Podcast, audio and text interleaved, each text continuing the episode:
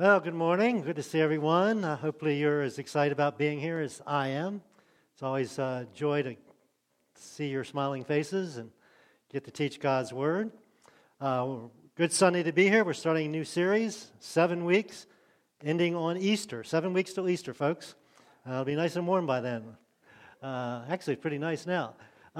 So, we title this Decoding Faith. We're going to try and explain or understand what real or true faith is. And uh, first week is Mama Says. So, all your mamas, uh, we're going to talk about that this morning. So, this is a study of the Gospel of John. We have four stories or accounts of life of Jesus Matthew, Mark, Luke, and John, beginning of the New Testament. The first three have a lot of similar stories um, repeated. Uh, but John's different. John is 90% different than Matthew, Mark, or Luke. So all, most of what we're going to talk about, uh, we can't find in Matthew, Mark, or Luke. It's just recorded in John. So we're going to journey with John as he journeyed with Jesus 2,000 years ago. and we're going to try and understand what the term faith actually means. So, for some reason, we, we, we have this kind of nebulous idea of faith when it comes to, to to church or God or religion when we understand it completely in the, in the physical world. You and I believe things for two reasons. One is we believe based on evidence. I've got proof, I've got evidence, I've experienced this. Um, I can trust my wife because I've lived with her for 40 plus years, and so I'm, she's trustworthy. So I've experienced that. I have evidence that she's trustworthy. Uh, other things like the world is, is uh, round, or the, globe is round. Um, lots of things. Gravity, I throw things up, it always comes down. so we, ha- we believe things based on evidence and experience. But we also believe things based on the confidence in the person delivering the information. So I thought about this way. Up until the last 150 years, all of history we are believing on the, the person that wrote these things down, like the Gettysburg Address and George Washington and the Constitution. And you can go back to Columbus, or you can go back to, to any part of history you want. Everything we believe, Julius Caesar. Why do we believe that? Well, somebody wrote it down, and we have confidence in the person who wrote it down, so we believe it. So we believe because we've seen it, or we believe it because we have confidence in the person that told us. Uh, in the Bible, in Hebrews chapter 1, 11, 1, it says, the, uh, We believe by evidence not seen. So it kind of fits this second category.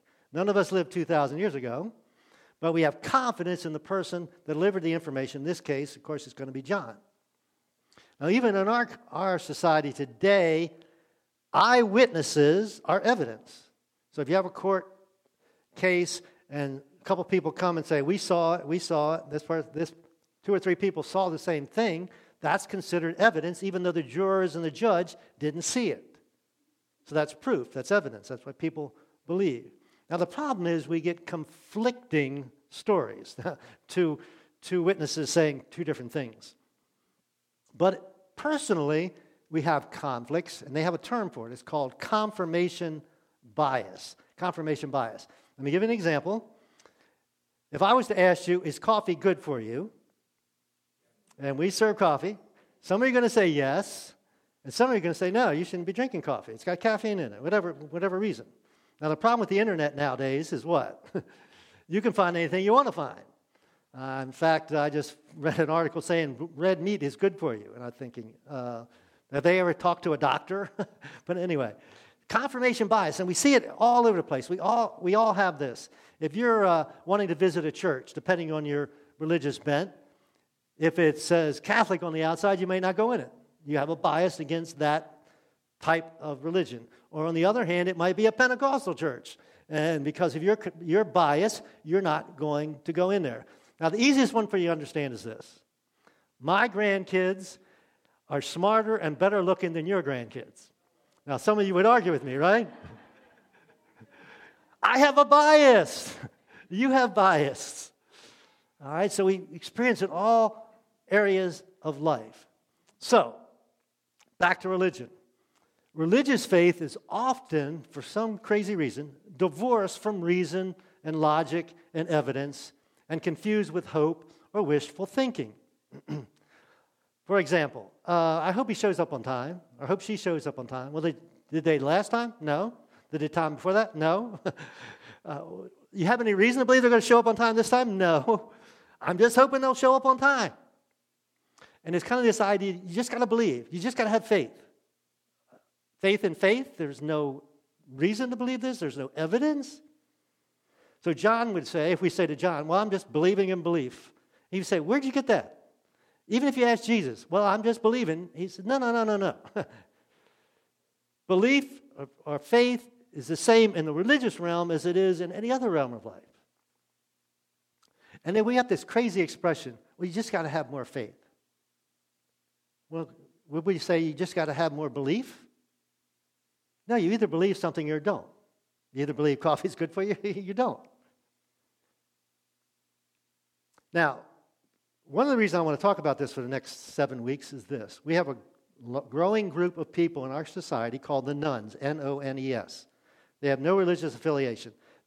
Part of the problem is many of these folks had faith or belief, or what they thought was belief, earlier in life, and now they don't think it's significant or important. And probably, or the most, the biggest reason these people have lost their faith, we use that term, is because it wasn't true faith in the first place. It was this hopeful faith, this wishful thinking faith. It wasn't based on evidence. And that's not New Testament faith. And John is going to try and help us understand what true faith is.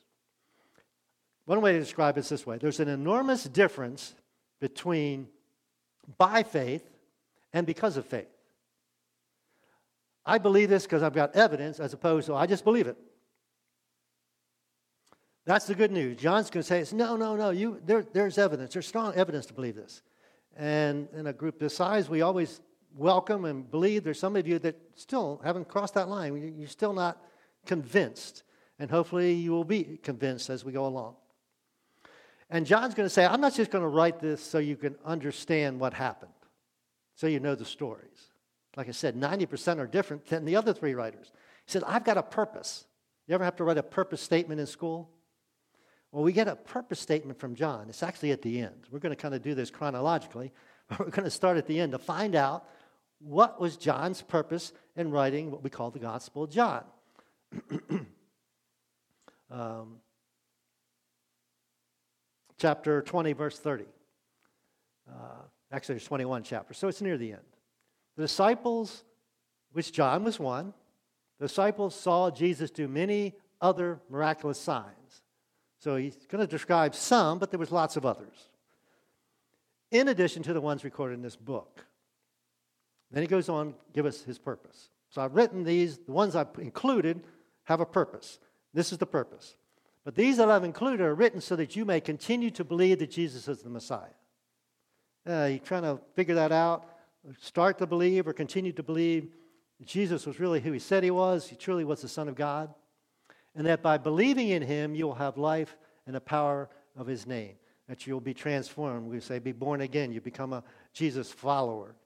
So as we look at these events over the seven weeks, they're going to have a progression. The, the, he's going to describe the event. The event is going to be a sign. We're going to call it miracle, and we'll talk about the difference in a minute. Events are going to lead to a sign. These signs are evidence of something. And the evidence is going to help us believe something. When we hear the evidence, you believe something. Believe it to the point that you're actually going to trust it. Now, there's seven of these signs. We got seven weeks, we'll cover one each week. Uh, we often call them miracles. They, they fit that category of miracles. But he says, no, no, no, no. he doesn't want us to focus on a miracle. We'll talk about that in a minute.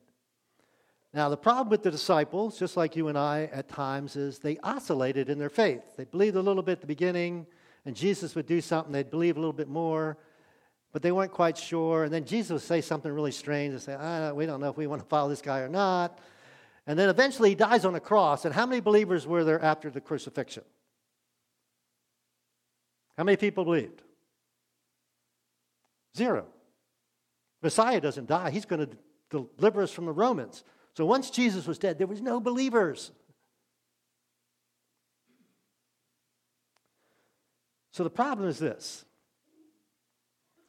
the supernatural events capture our attention, don't they? But they weren't random acts of kindness. Jesus said, Oh, by the way, I, I want to heal this person. no, no, no, no. He had a purpose. And they pointed to something. What did they point to?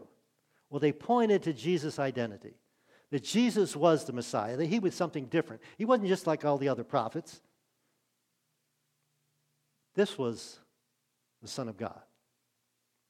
Another way of saying this is John didn't want us to become enamored with the miracles, but with the person, Jesus. I thought about this way magicians. You see magicians, probably all see magicians, you know, cut a person in half. Lots of magicians can do that trick. But when I see that trick, I think, how did they do that? You know, the feet are moving over here and the head's over here, you know. So I'm enamored with the miracle or the trick. But no, no, we, we, we don't get caught up in the, in the miracle or the quote, quote, unquote trick. It's not a trick with Jesus, it was a miracle, uh, supernatural act. But it's about the person. Only a supernatural being can do a supernatural act, right? So, we're going to look at the first sign, and it's at the beginning of the book, second chapter of John, and it's one probably most of you know. In fact, we'll find out most of the first century people knew of this uh, sign or miracle. John chapter 2. The next day, there was a wedding celebration in the village of Cana of Galilee. Now, that's where Jesus grew up, the northern part, and we were there. It's a couple hours north of Jerusalem. Uh, a lot nicer area, green, has some greenery. Down south, it's like a desert. so that's where Jesus is. Uh, his mother was there, and his disciples were there. Of course, Jesus was there, and they were invited to this celebration. Now, weddings back then were like town events, and they were week, a week long. So this was a big deal. And so everybody's celebrating for a whole week, so it consequently became expensive to feed folks for a whole week and to celebrate, right? And so it's interesting that John would pick an, a, a, a celebration event to be the first sign. And I think there's a, a message to us, and I think we, we, we do pretty good at this, that our mission isn't just to help the down and out. Our mission is to help celebrate with folks in our society.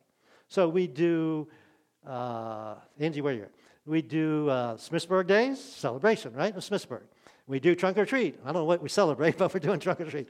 We do Christmas lighting. We are celebrating with the town of Smithsburg. So, part of our mission is to celebrate with people. Not, of course, we're supposed to help the downtrodden, and we, ha- we help with feeding people and and, and there's other things. So that's where Jesus and disciples and Mary are. So this is, this is an event. There's facts, describes who's there and where it's at and so forth. It's not make believe stuff. And then something happens. And most of you know what happens. Uh, next verse. the wine supply ran out. Big deal. During the festivities. So Jesus' mother told him, Hey, Jesus, uh, we're out of wine. Now, I can't imagine what it was like being Jesus' mom, but somewhere along the line, Joseph, the dad, had died. So Jesus is the, there's other children, but Jesus is the oldest male, so he would be the one that you would turn to as a mom when you need help. And so I'm sure he'd done this many other times, and experts, uh, theologians tell us he, she wasn't asking for a miracle, most likely. She was just asking her son to help. And so she said, and evidently, she was part of the hospitality committee. Evidently, this is part of her responsibility. And this would be embarrassing if you planned, you know, the food. And I, I'm trying to think of today's example. It'd be like you ran out of wedding cake, I guess. Uh, it wasn't something that uh, you, you figured correctly. So it's embarrassing. She needs help. She asks her son, What can you do to help? So the story goes on.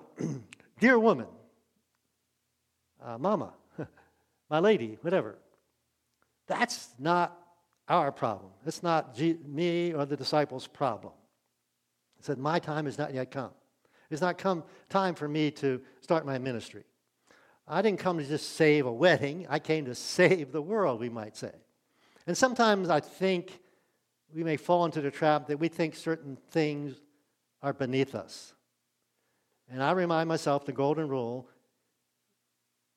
do unto others as I have them do unto me. So if I'm in a situation it seems beneath me, I shouldn't waste my time doing that. If I think, well, if I was that person, would I, I want me to help them, and if I do, I try and do that. And so Jesus didn't belittle this situation, even though he said, this is not really why I've come. Uh, so his mom was depending on him. And if your mom was, your parents are depending on you, you try and come through for them, just like Jesus would. So his mom says to the servants, again, she's evidently part of the hospitality group, do whatever he tells you. That's good advice for us today, isn't it? Do whatever Jesus tells you. Uh, we would say submit to his authority or what he would want for us. So then the story takes kind of a strange twist, and, and we begin to ask ourselves why in the world did John, out of seven signs, picks this as one of the seven signs? That's really important. There was lots of others. What's so important about this one? So standing nearby were six stone jars used for Jewish ceremonial washing. Each could hold 20 or 30 gallons, so they're pretty big jars. Uh, evidently, they were extra. I'm sure they had ones there that they were used or they were used and emptied out. We don't know. but again, why, why is John using this story? Why is he including this detail? So Jesus tells the servants that are ready to do whatever he says, fill the jars with water.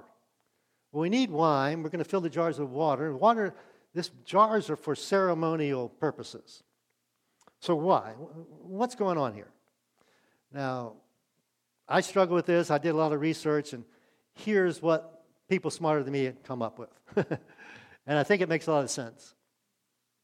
The stone jars are icons of the covenant and traditions that Jesus had come to replace.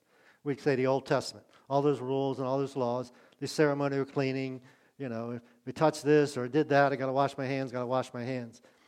So the Old Testament was a good start, but it was temporary and it wasn't complete.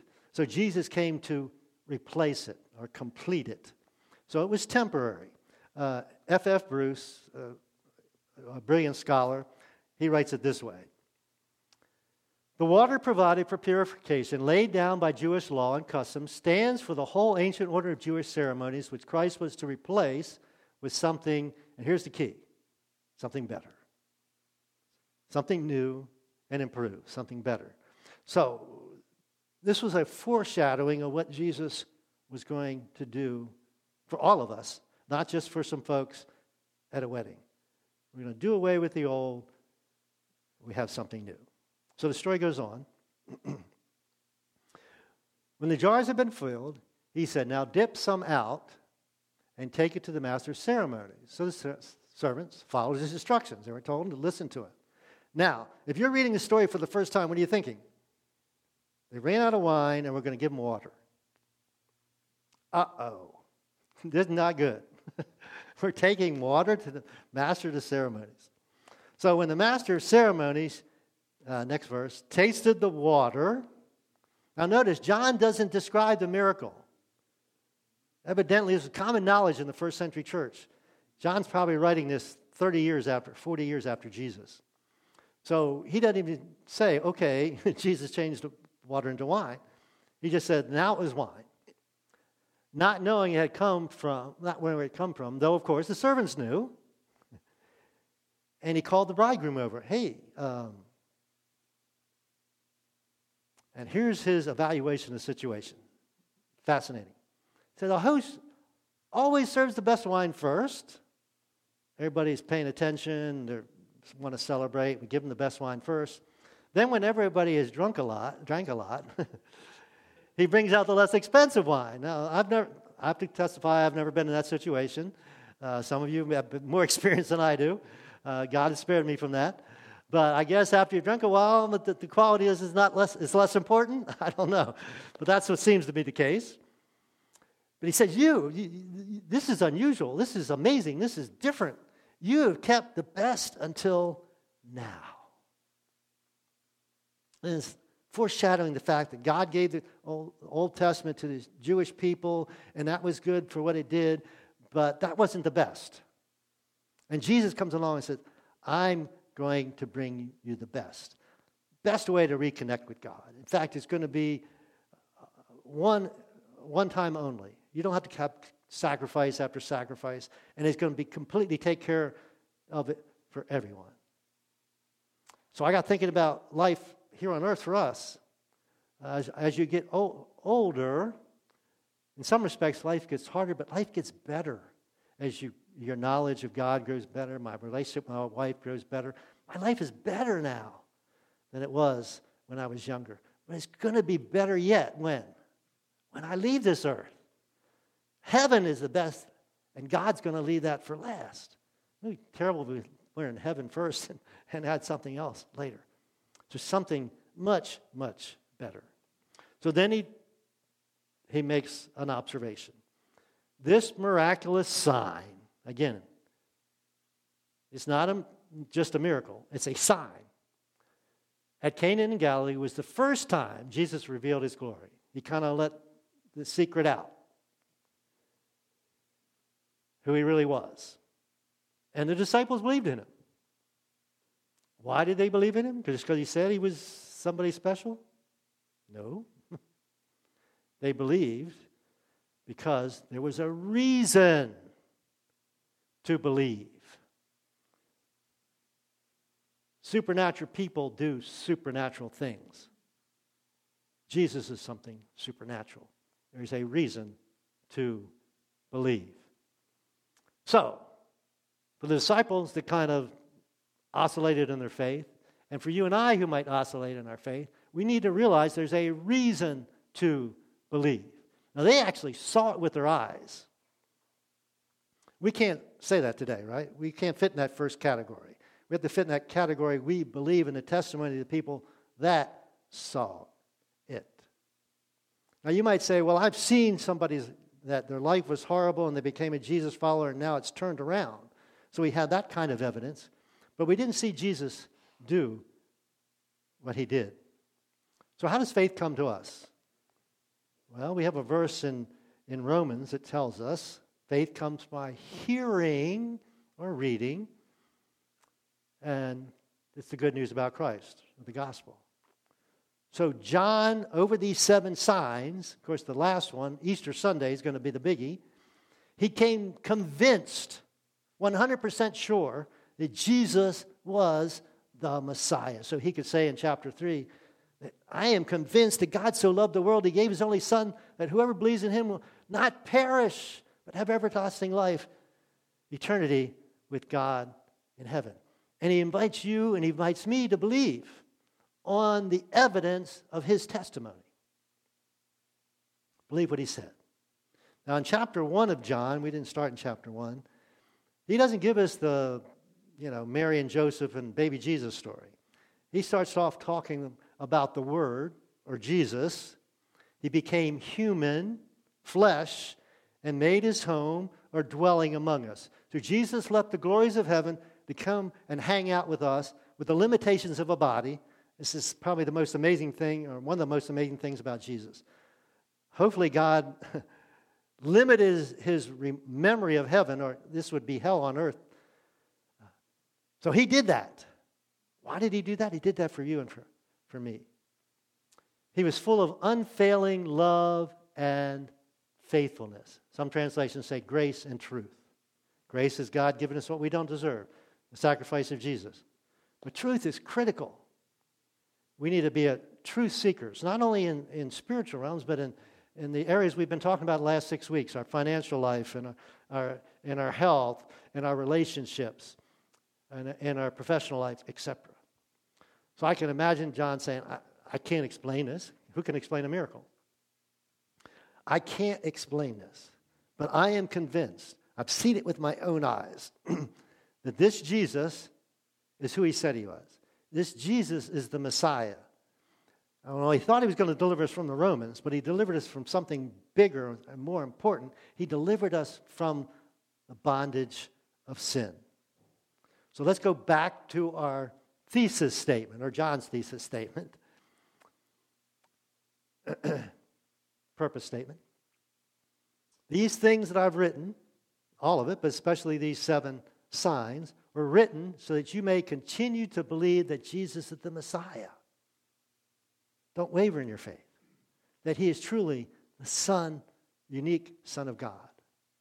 And that believing in him, you will have life in the power of his name. Your life. That's my prayer for you and for me, is that we will have life, eternal life, spiritual life, in the name of Jesus. I'm going to give you a think about. Again, we're going to do this for seven weeks. I want you to think about faith. You are not called to follow Jesus because of faith. Just believe it. All right? It's way, way better than that. That's my prayer for you. So let's pray. I pray. I hope that you can join us in the coming weeks as we go through the seven signs. And hopefully, if you're not convinced now, by Easter you'll be convinced. Let's pray. Uh, Father God, we thank you that our faith isn't just this nebulous, hope for type thing. It's based on evidence. Uh, most powerful evidence the world has ever seen. And God, as we go through this series and as we uh, look at John's testimony of what he saw, help us to come to believe, be convinced that you are our Savior and Lord. We pray for those that are skeptical here, uh, that are maybe here or maybe watching.